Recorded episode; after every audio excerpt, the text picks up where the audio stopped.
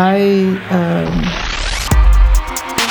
I don't know whether it's possible to cultivate a style. Nobody is precisely what they think they are. Love is where you find it, where you find it, where you find it. Love is where you find it. It may be in the last moments of my life, moments of my life, I will be curious to know what it means to die.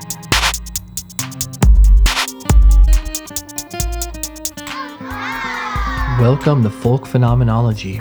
My name is Sam Rocha. Today is episode 3 of season 1, featuring special guest Kaya Oakes on writing and composition. Today's episode was originally recorded on March 9th, 2021. Folk Phenomenology is sponsored by Wipf and Stock Publishers, publishers of my 2015 book, Folk Phenomenology Education, Study, and the Human Person.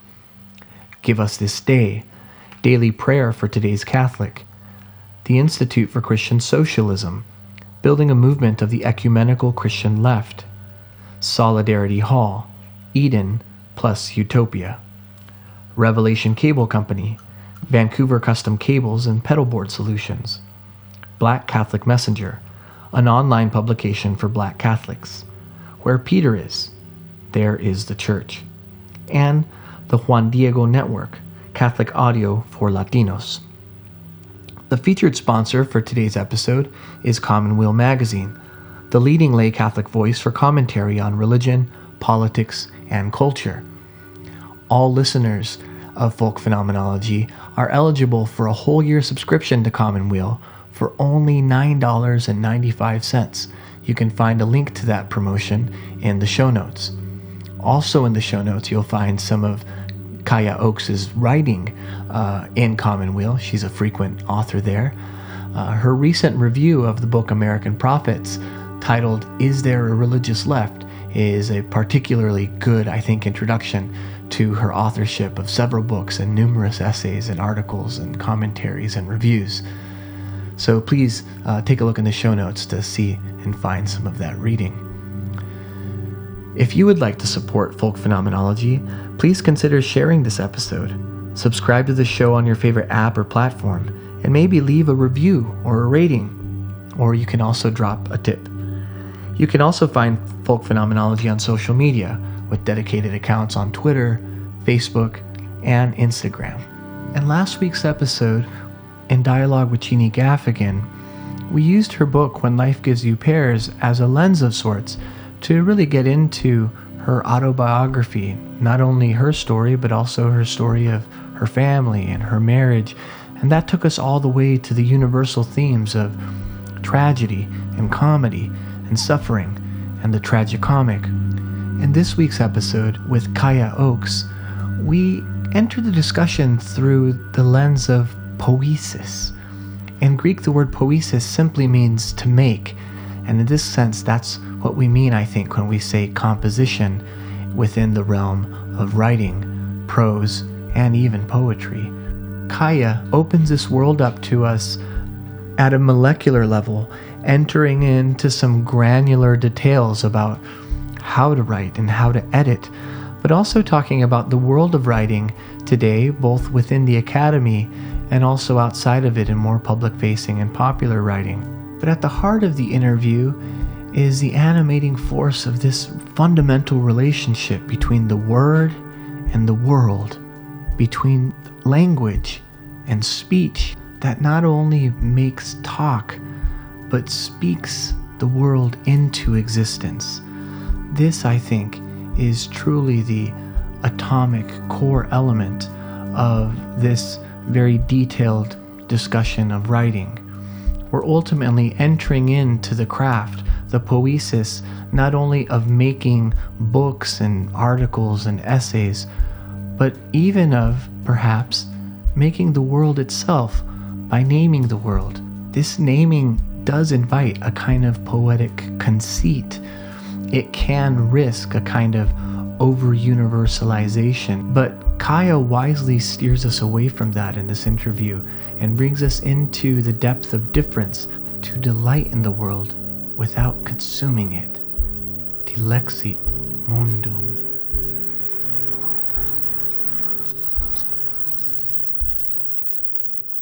Thank you so much for being here with me, Kaya. Thanks for asking me, Sam. You are a poet in addition to being uh, a writer of various kinds and an award winning poet. It's something that I find, um, frankly, uh, fascinating about uh, your work as a writer. You seem to basically work in every genre, as far as I can tell. Is that fair? Well, I don't write fiction. Okay. and I don't write screenplays. Okay. And I actually haven't written any poetry about 10 years. But I will say that as an essayist and nonfiction writer, I think that my background as a poet, you'd be surprised to find out how many essayists started out as poets. So Ta-Nehisi Coates, Joan Didion, you know, Baldwin, you know, many of the great essayists uh, started as poets. And I think it's because that close attention to language is really um, something that the essay or nonfiction writing uh, needs more of, and that elevation of language is important. So, yeah, I've tried to write fiction, but I'm just god awful at it. So, yeah.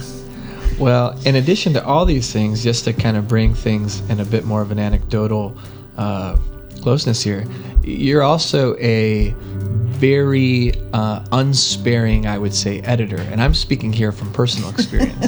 uh, you know, I was lucky to to be able to have you uh, do an, an, an, an early uh, editorial review of Folk Phenomenology, my 2015 book. And I recall, um, well, like like it was yesterday, your uh, calling out the cliche in, in in in in not only my writing, but even you you said, yeah, philosophers and academics, you all think cliches are sort of effective ways of communicating, but they're actually not, right? And also called out my uh, use of uh, repetitive adjectives, especially trios. Um, and I tell you what. Um, I've, I've written a little bit of poetry and I've had the uh, ability to get some critiques from poets who, you know, fiercely attack your line breaks and stuff like that. And that was the way that critique and that edit felt. And it was so good and it was, it's so rare. Because in philosophy, most of the time, peer reviewers, they want you to think they're smart. And philosophers think that if you critique form, you're like not going after the right stuff, you know. Um, but um, I thought maybe we could talk a little bit about actually like composition and in some sense this this this interval between the poetic and the prosaic uh, because I think it's I think it's important. I've seen it do work in my own writing by your own critical eye and hand, and I'm sure you have like troves and troves of things to share about it. What, what do you think about that as a topic? Yeah, sure, we can go for it. I think the I'm in the midst of a batch of essay grading with my undergrad students right now, and I've been thinking a lot about this question of like, how do we give people feedback on their writing and how do they receive it? Do they receive it with grace and, and openness, or do they receive it with hostility? And in the academy, as you know, in um, in the upper echelons of the academy. So when you get into postgrads and writing for academic journals and publishing dissertations and stuff, the feedback gets more and more. Um, tends to be so focused on ideas and mm-hmm. less about how those ideas are being expressed. At the same time, we have this parallel stream where academics are increasingly wanting to and for the sake of bringing attention to their disciplines and the humanities as we know we have to do public scholarship because otherwise students don't want to study philosophy or i was just the whole cornel west situation hmm. is fascinating to me mm-hmm. that he was lured by harvard because of his public profile but then criticized for doing too much public scholarship. And it's like it's cornel west. What they already went through this a few years ago when he left the first time, right? Like they Right, didn't so learn he their just- lesson. Right i don't know if you saw he just left again so Mm-hmm. Yeah, he's going to Union now. Yeah. going back right Yeah, going back. so yeah so that's fascinating to me because he's such an example of somebody whose scholarship and writing is accessible to a broader public, is influential outside of the academy, is known outside of the academy, and yet has serious academic chops. And there are many, many other people you and I both interact with or follow on social media um, who would fall into these categories as well. Uh, and yet, the reception to editing in academic writing is very hostile a lot of the time when it comes to editing for style, which is what I think. Um, that I'm style and voice are, are Yeah. such a huge part of getting these uh, more obtuse ideas across to people outside of the discipline.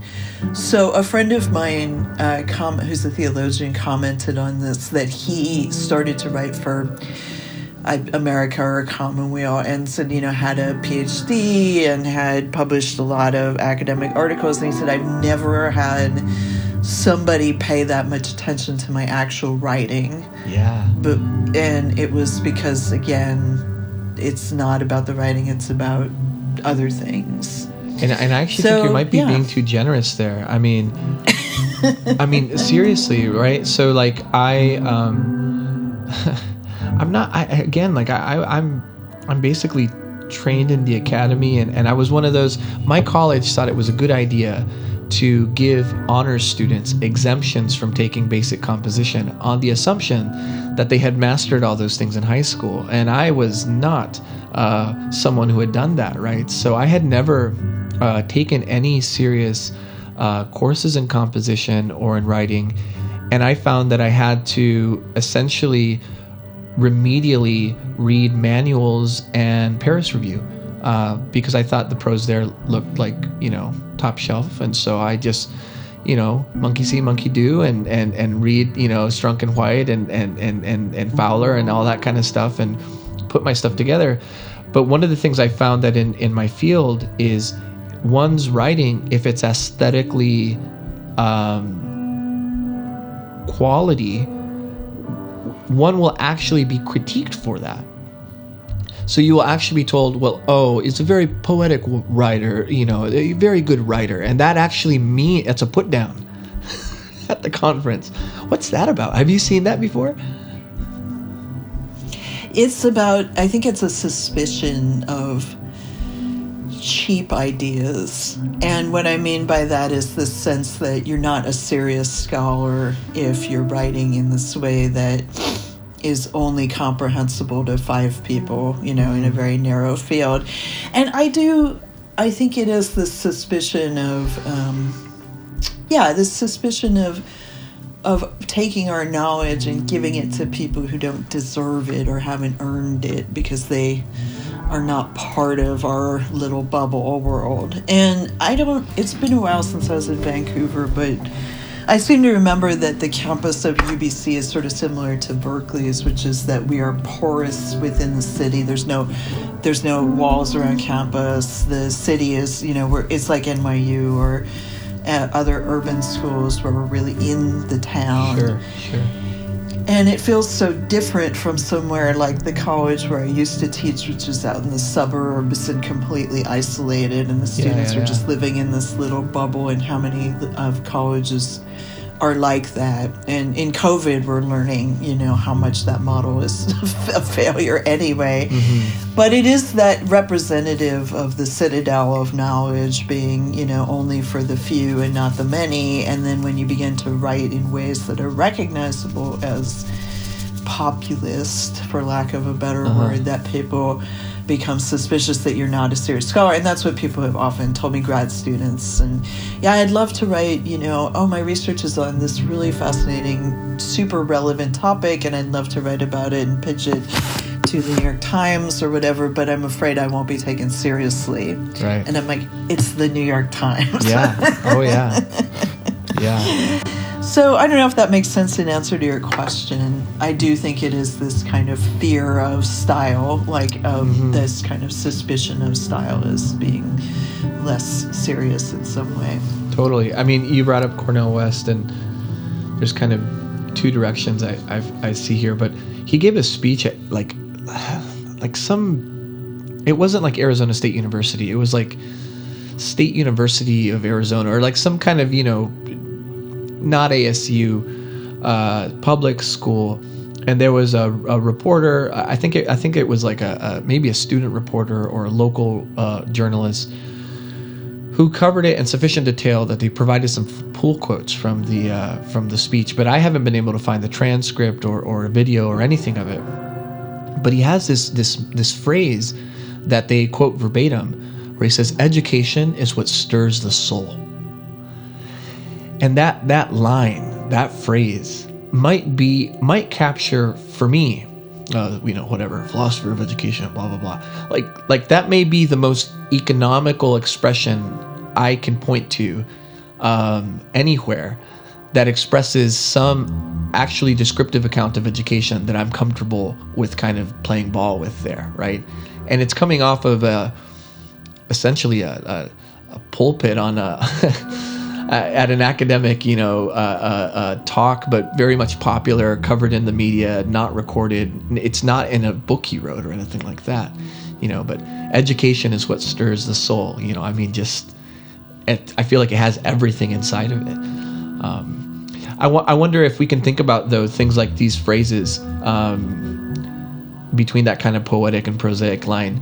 Um, would you mind being as technically uh, uh, provoked as to talk a little bit about just like line breaks and sentence length and clause length because I think these are these this is the nitty gritty, right? And I never get to talk to anyone about it because no one wants to talk to me about style. So here we are.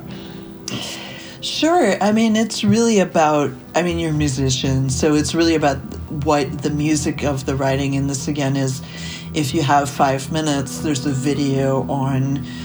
Uh, you can Google Ta-Nehisi The Atlantic, and um, he does a like five minute video about style in prose writing. And one of the things he talks about is the the mu- matching the music of the verse to what it sounds like in your head, and that is what the process of writing really is. Is in my head, I'm hearing these things, and on the page, I'm seeing these things. This octopus that's growing and growing and growing and going and and and so sentence variety is part of that so much in the way that percussion works in music. So a long sentence is to stretch out an idea short sentences to make a point or to like have a short an impact.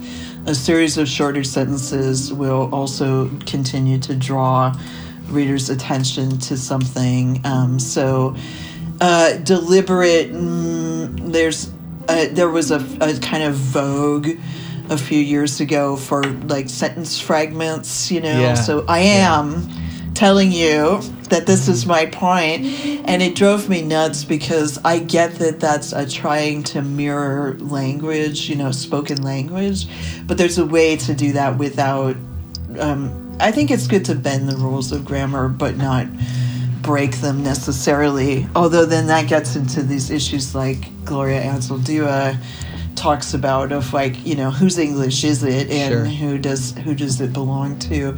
But aside from putting aside the cultural side of this conversation, which you know is a really important one, That's the other road I was thinking of. yeah, the other issue is just like thinking about your work as being. Um, if you think of your work as frozen on a page, then you won't ever really enjoy writing because writing is the living thing, and if the manipulation and of language is part of making it sound good to the reader. So I really recommend to my students all the time to read their work out loud and mm-hmm. how much they actually do it, I don't know. But a, a painful but helpful exercise for us is to record yourself reading your work and then play it back as you're revising. Oh wow, Um, because sounds really brutal. Because I know, like in the studio, that's the most painful thing ever is to you know play back in the monitor room, right? Well, I mean, trust me, this is why I'm grateful I've never done an audio book. I know authors who go on podcasts and say, I never listen to it. I always listen to it because I want to know if I said something incredibly just like so just bad, but like really, like Yeah. just embarrassing. but on the other hand, um, listening to your writing is an opportunity to pay attention to things like line breaks, paragraph breaks, building suspension, building pacing into your work. Um, paying attention to the arc of your work. You know, is there a climax in the essay that you're building up to?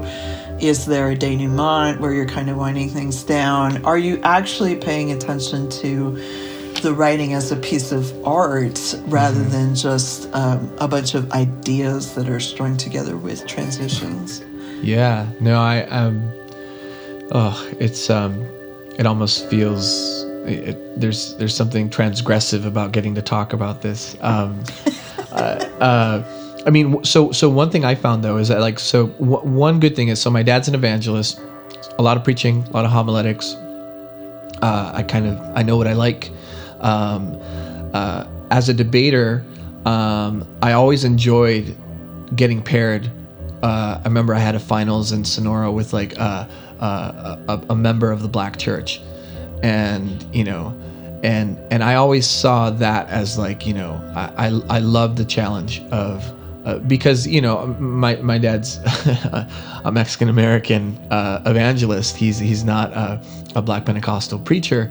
Um, but I think there's a style and, and a cultural uh, thing there that uh, that I'm willing to, to to pair up, and in a competitive environment, I'm I'm, I'm happy to, you know, to pose those. But one of the the heartbreaking things is that when I went to, to college, um, I used the rhetorical and the, and the orat and, and the kind of oratory presentation of writing well enough that I could fool um, a lot of people, including my teachers and academics. But whenever I hit the kind of stages where I really needed to know how to write, I found that that the ear, in fact, failed me, and that I needed to learn to get to the eye. And I've read a lot of uh, accounts of poetry of like poetry is too much on the page, it's too stuck on the eye. But for someone who was all by ear, and I play by ear too, I actually needed to get onto the grammatical and the visual. And, and that's why for me the line break while the musical analogy to phrasing and stuff makes a lot of sense. George Benson, whistle while you play, like all that. For for me, I've actually had to almost detach my reliance on my ear, um, which is good enough, right? And it can emote, it can do a lot of stuff. It's great for Twitter or whatever. But like, if we if we want to like raise the bar, I found that I've actually had to like get down to my eyes and to the structure and grammar, you know, on the page. Yeah, I'm expecting copy edits for the book that so we finished developmental edits, which are for those listeners who are not familiar with the process of book publishing, which, you know, good for you. it's, it's, terribly difficult.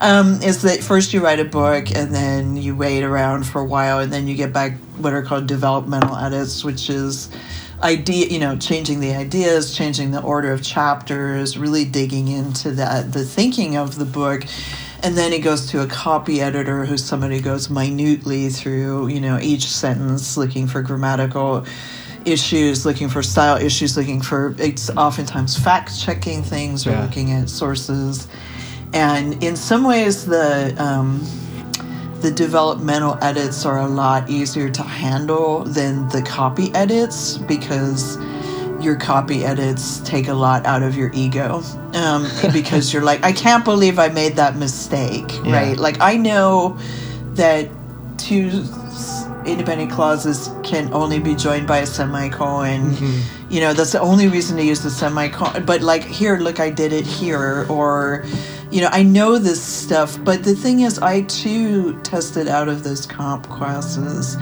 and I was thrown into, in my case, um, I started college as a classics major, and I had these very brilliant. Um, elderly Christian brothers. I went to a Christian brothers college who knew every, you know, were drilled in grammar by nuns, probably. Mm-hmm. um, mm-hmm and they just they just let me have it, you know, Yeah. just like, and it was pretty brutal, honestly, but it did awaken me to the fact that I thought I was a good writer. I was good enough to fudge the SATs and stuff like that, but Yeah. but I think that's where copy editing and what you're talking about, getting feedback from somebody like where you really see your soul in it. Of like, Yeah. oh my god, I really do every time have you know that same thing that I do 500 times in this Sure. manuscript. So Yeah. yeah, I mean, in like research uh, advising, and I know you teach research writing too. Um, in an oblique way, we've kind of been talking about it sort of critically, I guess. But you know, I always go back to the whole that old Strunk and White write with nouns and verbs. You know, subject and, and I, I try to gently open it up to subject predicate uh, sensibility. Um, right. but I, I actually think that in many cases um, there's an over there's a sensibility that sort of the descriptive function of adjectives and adverbs and all of these kind of additional pieces will kind of decorate or add all this there'll be super value added to a sentence or to an expression and more and more and more i realize that i'm rely- i'm relying on those things when i don't have anything structurally inside the sentence to begin with, where I don't have a clear subject and I don't have a, a, a really action, uh, clear action predicate, you know, um, in many cases. Right. I think that as you get more experienced in doing different kinds of writing, you learn to toggle um, back and forth between macro and micro a lot more. And rather than spending all your time thinking about, I can't get the sentence to work, it's like, oh, it's actually the paragraph. Oh, it's Yeah. actually the, the whole essay. Yeah. And I'm stuck on this one thing because my idea isn't there yet and I need to go mm-hmm. back.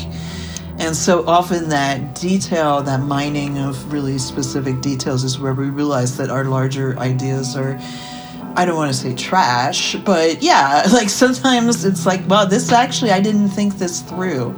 No. And yeah. yeah, so that is a very self revealing problem again. And that's where working with good editors, I mean, is such a lifesaver because they can help you when you've done that. And I've turned in many a piece where it came back from edits, and I'm like, oh my God, like I actually didn't know what I was. You know, Kaya, this is really well written, but what the hell are you trying to say? Yeah, yeah, yeah. Well, I think that's again where sometimes an o- there can actually, in fact, be an over reliance on the sort of aesthetical presentation, and then you do get a kind of content review. Um, all of these things I find is kind of over and under determinations in every direction. Um, there was um, uh, a, a part there about um, uh, so there's something I say to students, and, and it's going to sound super mean, um, and maybe it is kind of mean, but I, ideas can can be trash. But I actually think sometimes we think they're ideas where we don't have them. So I've had the, the, the student in some cases say, I have this this great idea in my head, and I and I, and it's there, but it just won't come out on the other end onto my word processor. And my general uh, my general pushback is to say, well, if it won't come out, then it's not actually there. Like like like maybe you do, maybe you're you're you're overconfident in this idea and the fact that it won't actually make its way to the other side means that it just doesn't exist. Like it's literally just not not real. Um, and that's that's kind of tough. But in a way it's different than saying it's trash right? It's to say i think sometimes we think we have ideas when we really just have kind of like thoughts like and maybe here there's a distinction to be made between a thought and an idea in sense of writing um, Right. I got a really good lesson on this from the journalist Jeff Sharlet, who I've known for a few years through Killing the Buddha, which is a web magazine he started with Peter Manseau, who's also a wonderful writer. And um, I was really, really struggling with this I with an idea for an essay and I was pitching it around and and I finally like Jeff I think we're on Twitter or something, and he said, you know, let me let me DM you. it's like, uh oh, I'm in trouble now, and and you know, and uh, and he said, I think this, I can't remember what what it was, but he said, I think it goes back to Vivian Gornick talks about do you the situation and the story. Do you have a situation or do you have a story? So knowing what I tend to write about, it was probably some religion and politics thing and Yeah. like I had a situation but I had no protagonist. I hadn't found someone I want to follow this person's story or I want to tell the story of this community, this neighborhood, this church, this school and it has to have a beginning, middle and end or not you know, something like that. There has to be an arc. And that actually really helped me. Just that little bit of advice from Jeff really helped me a lot with So is the thinking That- here that if yeah. you only have a situation, it's sort of premature. It needs to become a story. Is that is that the the, Right. the advice? Right. Okay. That you need to do more. In in my case it would be reporting and research. In your case it might be just research. Uh, in some cases it's more thinking. And with our students a lot of the time it's pre-writing. Sure. that they jump into writing a draft before they've done an outline Yeah. or uh, before they've done their research. Yeah. like the students trying to write research essays, doing the research while they're writing, and I'm Yeah. like, nah, it doesn't really work. So. It's I scaffold my classes so that they have lots of steps involved, Sure. which doesn't work as well with Zoom. But uh, but it does. I try to think about that now a lot more when I pitch or when somebody asks me for a pitch and says, I, I often will get asked to write pieces from editors who say, We're looking for a piece about blankety blank. Yeah, yeah, yeah. Like, how would you approach this? And in that case, I have to come up with more of an angle rather Sure. than a pitch. Sure. Could you say a bit more about pre-writing because um, there's this there's this document. Um, so for the doctoral dissertation, um, there's a ton of steps that that that that involve getting up to the point at which you actually start dissertating. Um, which by the time you get there, I, I, t- I take a very mystical approach. Of like at that point, it's sort of like magic and anything else you can find. Like it's sort of I just abandon all ability to explain. But there's a, a, a document that, that a lot of my students have been uh, creating that now I'm asking for, which they're calling a pre-proposal, where they really just write maybe two, three pages worth of here's what I'm thinking. Here's what I kind of want to do. Here's what I've been reading, maybe.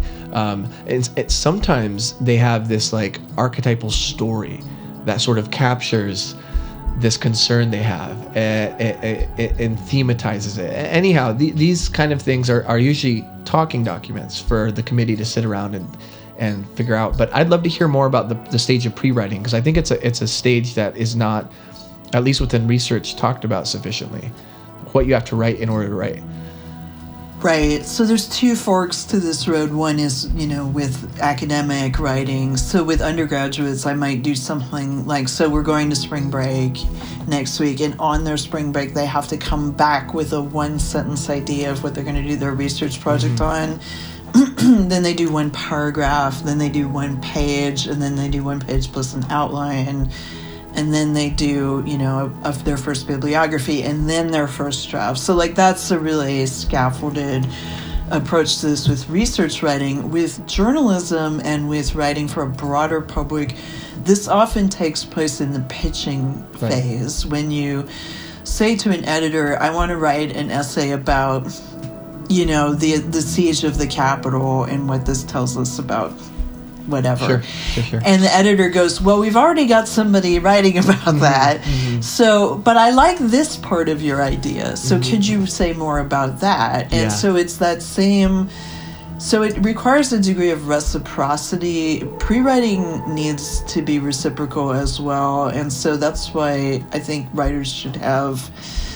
Um, it's very important for us to have a writing group or something, even when you're a professional writer, to have editors who you really trust. If you're working with an editor for the first time, you have to build up that conversation and like, Yeah. how are you going to help me with the before I start to write? So when I'm doing stuff for um, um, for like Commonweal, for example, the uh, Matt Sitman, you know, he's somebody who in the pitching stage will really work with you to kind of figure out what the whole essay is going to do versus just like here's a little nugget, go back, come back in four weeks with something. Because I think that's important to do, and I do that with Kerry Weber at America too. We often go back and forth on pitches, like, who's the audience you know what are you trying to say here what's the idea Yeah. um, and that's pre-writing you know Yeah, is sort of like yeah it's like stretching before you exercise Sure. I love that. which i i never do that's yeah. why my no, back I'm hurts really- yeah. Well, that's why I've given up on exercise. I just walk now. yeah I walk yeah. in my forest, like I was saying. Mm-hmm. Um, uh, you know, it's funny. My, my I'm embarrassed to say this actually.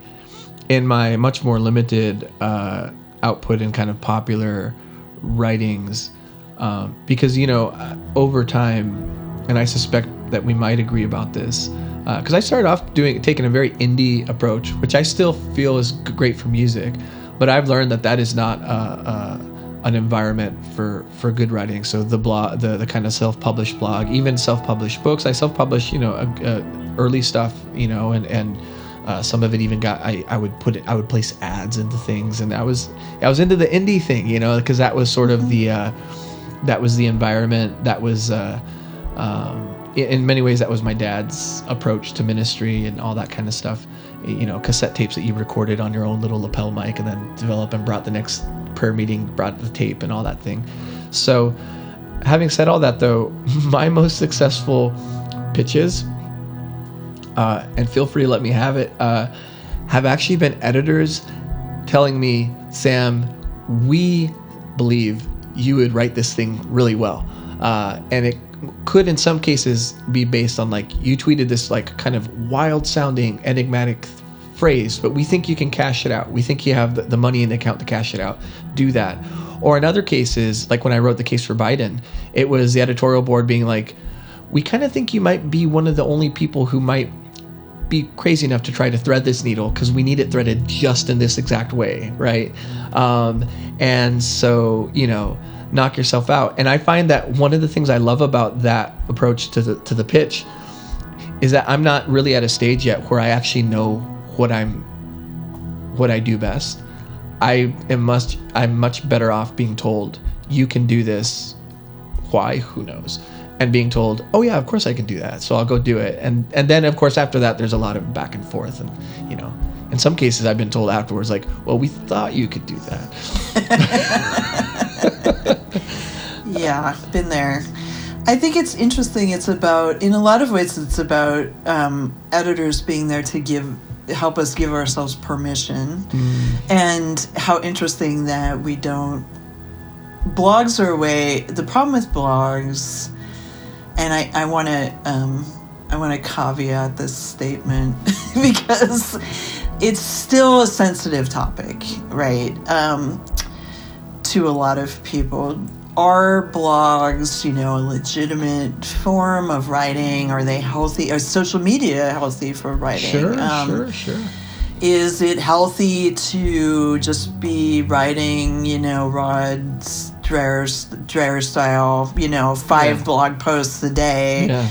is that good for your writing? And in his case, I would say no, because he's not evolving as a writer. What he's doing is dumping ideas, and I'm not saying this to dump on him, although I'm happy By to do all that means, too. please dump But on Rod but that he's what he's doing is he's he's um, giving his audience something to talk about, Right. and that's what we do on Twitter. We give Yeah, people yeah. something to talk about. You know, you get to trade the mic of outrage, and blogs are are really just the writing in them tends to be pretty pretty bad Yeah. a lot of the time, and there's a lot of it, and they sort of peaked, and then they sort of have tapered off. So. They were good for people. I had a lives journal. You know, I wrote Sure. on that thing Sure. in my 20s like i'm feeling this way today Mm-hmm. and and i worked out a lot of my angst but um i think it's more about this paying attention to giving ourselves permission to to write about things so you're talking about somebody reads a tweet and says i think you're the right person to do this and puts the trust in you mm-hmm. that you can build something on it but they've probably been following your other work Of course. and Yeah. so, right, so like it is that you build up, you know, a portfolio that showcases what you can do, but you do have to give yourself permission to kind of say, I think I'm the one to write about this. And so I'm going to pitch this idea, or I'm going to even write this tweet, knowing that you know 10,000 people are going to write it, read it, and you know 9,900 of them are going to say idiot, and, Oh, yeah. Oh, yeah. and then five will actually engage with it. Sure. But that's the risk of putting your work out there. You have to first give yourself permission, then you have to be willing to take what comes back. So, with my students, again, a lot of it has to do with writing, them being very resistant to writing, them hating it, having had bad experiences in high school. Sure. We're a STEM school, so I don't get, um, you know, we're very, almost all my students are STEM. And it's an opportunity for me to say this is another way to understand the world and to un- to like unlock things that you're interested in. But the difference with writing versus um, doing a lab report is that someone's going to read it, and you know your lab report, someone's just going to check it. yeah. So I think uh, like it's if they understand that they have agency and that they give themselves permission to see themselves as writers, and you're Yeah. talking about academics giving themselves permission to see themselves as people who have in- ideas that are interesting enough for the for non-academics to read, or women giving ourselves permission to be in fields that are ta- you know usually dominated by men or writers of color talking about you know entering um, publications that they are not represented in and Sure. stuff like we have to sort of like allow ourselves to do that So this might be a good segue to talk a little bit about the book that's coming out in November. Um, I have I have some uh, a- another somewhat technical, uh, nerdy uh, thing to bring up with it, but feel free to talk about it at any length or in any way you like. Um, so the title, because I think I think that the the genre of the title um, is is super difficult to to deal with and and work around, and I have nine different views on any given day about it. Um, and then of course I have all my titles, which I know we have. We have the good titles that we know this was a good title, and we also know the ones that were bad. um, so your title is the Defiant Middle, and then the subtitle is How Women Claim Life's In Betweens to Remake the World. I wonder if, if we could talk a bit about, um, as you've noted, uh, and that was the second road that I think it might be good to, to walk on a little bit. Uh, questions of, uh, of culture, of gender, of race, all these things. Um, but also, if you don't mind, just talking a little bit about the title. Uh, one thing people may not realize is that, of course, um, titles are usually uh, not only uh, literary, they're oftentimes political in the sense that they're negotiations between not only editors and writers and that intimate trusting bond, but even larger uh, uh, interest groups with the imprint or the press or what have you. So I wonder if we could talk about both the politics and the literary sense of the title. And your title right so specifically. yeah so this is not the original title that the book sold under a different title and this is the title that a committee arrived at and i don't mean that in an insulting way it was like my editor along with publicity people marketing people have to get together and think about what are keywords that will explain the idea to people. And then so my last book was about non-religious people and it had i had come up with kind of cute joke of like the Nones are all right. Uh-huh. and and the problem is that you know if you're not familiar with the who and like that song you're not going to get it. And so um so the publisher added this really wordy subtitle uh, a new generation of seekers believers and those in between. And so that's kind of like i tell my students this is like the keyword search. Yeah. so like the title is the kind of brand of the book and then the the subtitle with nonfiction books is what the keywords people are searching on the internet and so my book was originally called medieval because I'm, it's about liminal and in between eras and I was very drawn to medieval mystics as people who represent thinkers who were sort of like trapped in between, and especially women medieval mystics were trapped in between the expectations of what women should do, think, and feel, and the era that they lived in, and how does that manifest today. Yeah. Um, but they were concerned that if I published a book called Medieval, everybody would think it was about the medieval era, which Sure. is yeah. So the Defiant Middle came out of a lot of conversations about again, you know, what is this book about? Who's it for? Who's who do we want to read it? Etc. So yeah, it's again that awareness of audience Sure. is really important. Who are so, who are some of the um, the the medieval mystics? I'm I'm like, so in my head I was like, oh, Sor Juana Inés de la Cruz. This sounds like Sure. like is she? Uh, uh, uh, does she make the cut, or who makes the who makes the cut on that? I wish. I do really love her, but uh, uh, to be honest about it, the person who ended up playing a sort of outsized role in Mm-hmm. this book and in my COVID life, because I wrote the book over last year, so it's Okay. very much my pandemic book in Okay, some sure. ways. Um, but uh, is uh, the person who ended up kind of taking over my thinking about how the world works is Julian of Norwich okay. Oh yeah. and she became very important to uh, me as just personally um, because I needed a pandemic saint. Yeah. oh, that's great.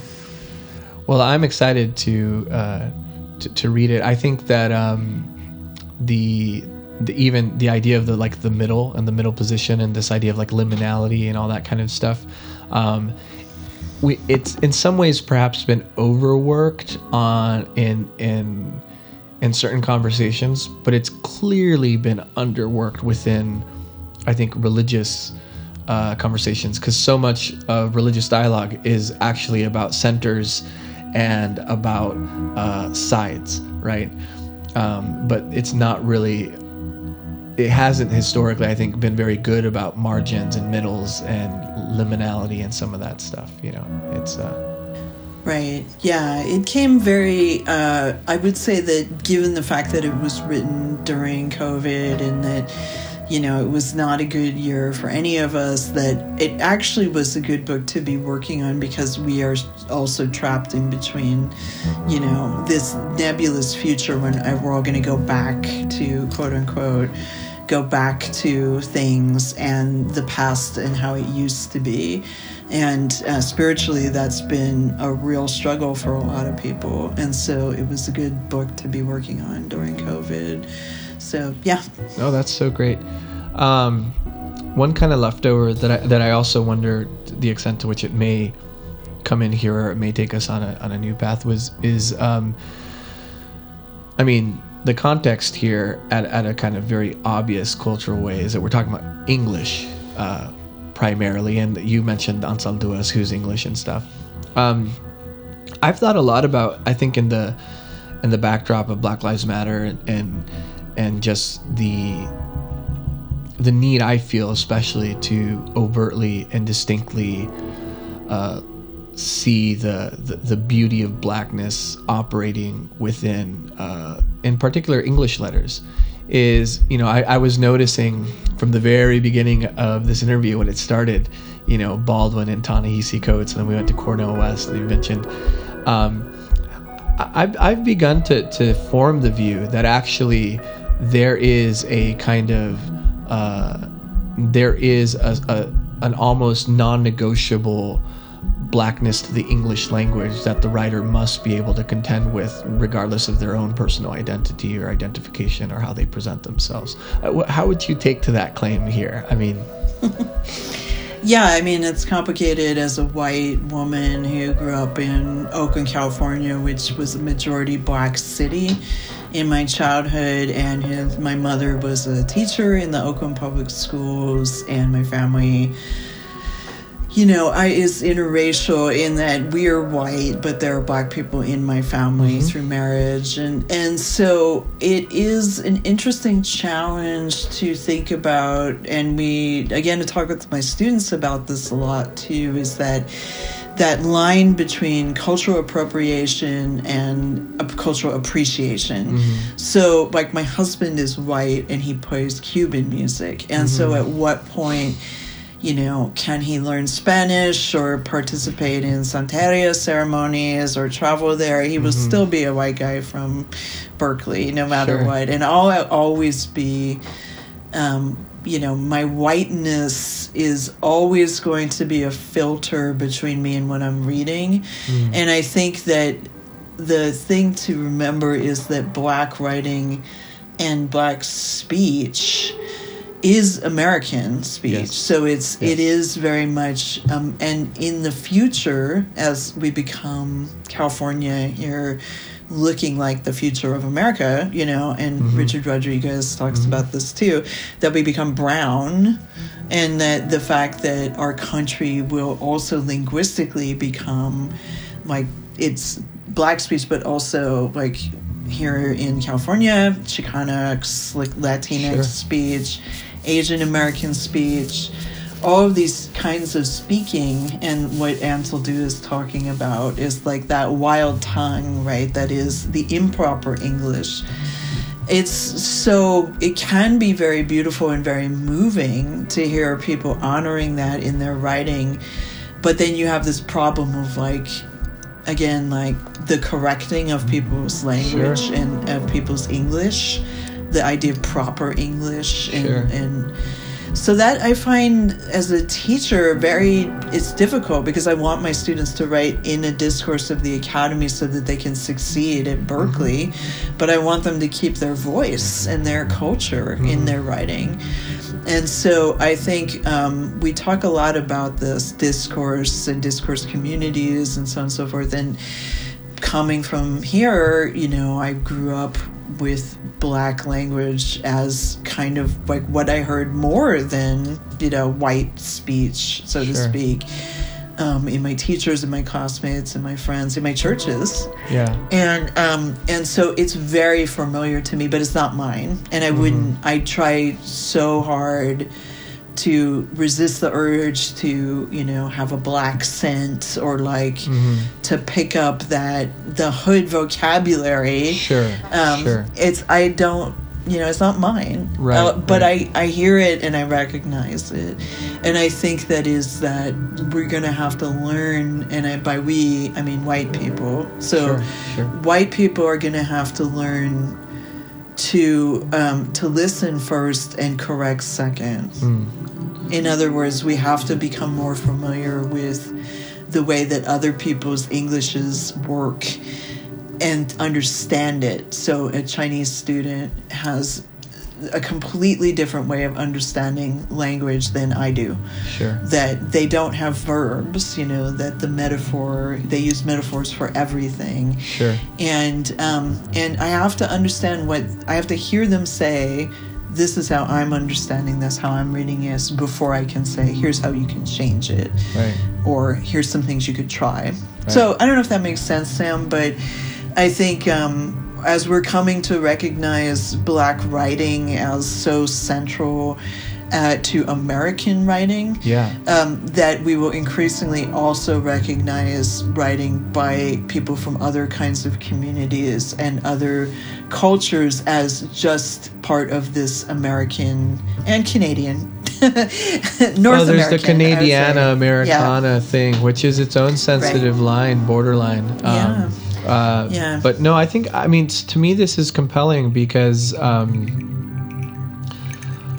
when I when we read Du Bois, um, and I have these almost obnoxiously uh, pluralistic uh, qu- classes where I have students from Turkey and from Iran and from China and from South America and from you know we're, we're you know we're, we're the intercultural society of, that Canada is kind of known for, and there is a universality to Du Bois's prose. I mean, just his flat chops that cuts to the core of anyone who's literate in the English language and shows them a kind of a, a, a poetic and a literary and an aesthetic standard that um, oftentimes scares them.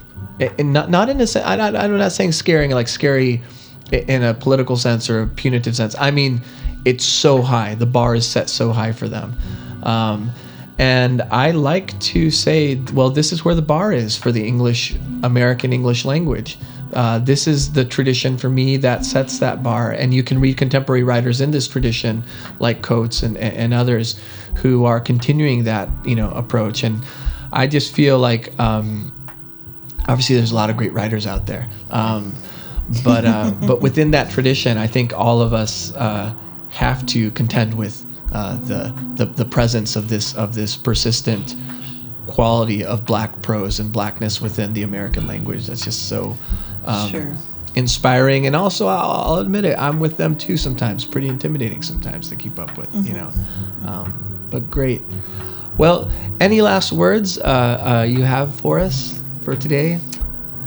I don't, but other than the fact that I have words and they're last. So I mean to summarize our conversation, I think I think it's really important for all of us to think about when when it comes to writing and conversations of what we're saying, why we're saying it, who we're saying it to, and what we expect from them, and how are we prepared when they don't respond how we think they're going to.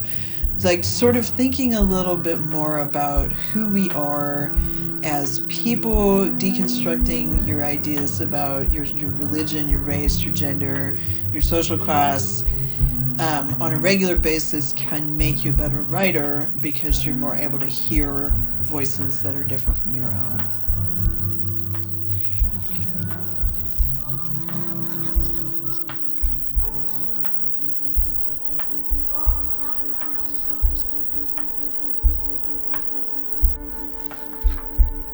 Thank you for listening to this episode of Folk Phenomenology Season 1. And special thanks to Kaya Oakes.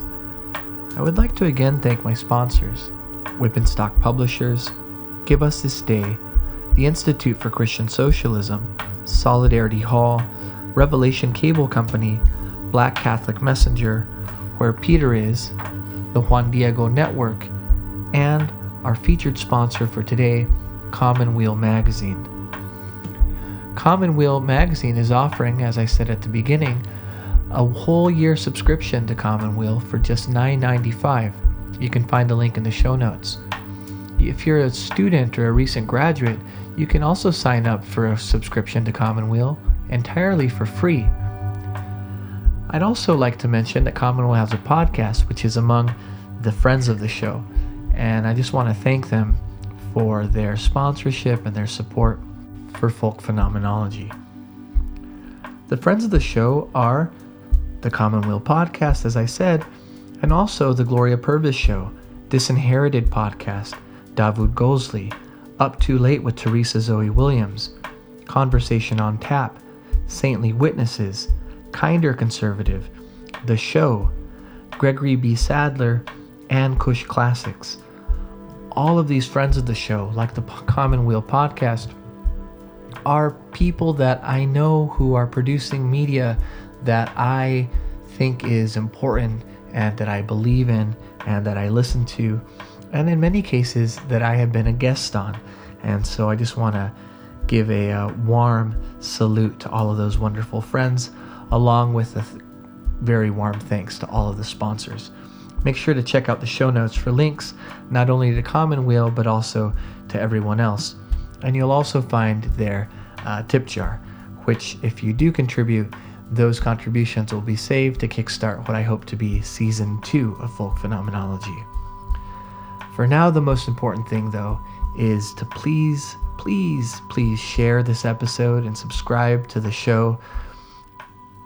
Every like, every retweet, every share helps. And I would encourage you in particular to say uh, in some detail, maybe, what you liked about a show, or what stood out to you, or something like that, to give people who might be skeptics a chance to maybe uh, find a place to dig in. Next week, I'm in conversation with Sarah Hogarth Rossiter, a philosopher and also a friend of mine here local in Vancouver. Because of COVID, we still had to interview uh, over Zoom, but our conversation is wide ranging. I've titled it Philosophy and Math, but in truth, it goes into everything from medieval logic and some of the assumptions of modern logic to the pedagogy and teaching of mathematics and some of the assumptions made about things like intelligence. Also, some autobiographical details uh, from Sarah regarding math and a few other things. In the end, though, she shares a really moving insight about a sense that she has of every person being, in some sense, a prophet. And she shares this as a way to make sense of her work and her vocation as a teacher. And I think that that sense of being a teacher that she shares is really the thing that I took from the conversation, as wide ranging as it was. In Plato's Meno, there's this idea that all learning and inquiry is but recollection. The word for recollection in Greek is anamnesis. And one of the implications of this idea is essentially that everyone who has a soul, every person, can learn. Everyone can be educated. And I believe this radical yet very ancient philosophical idea of equality of intelligence that undergirds, I believe, a fierce commitment to a particular kind of education and to a particular kind of teacher.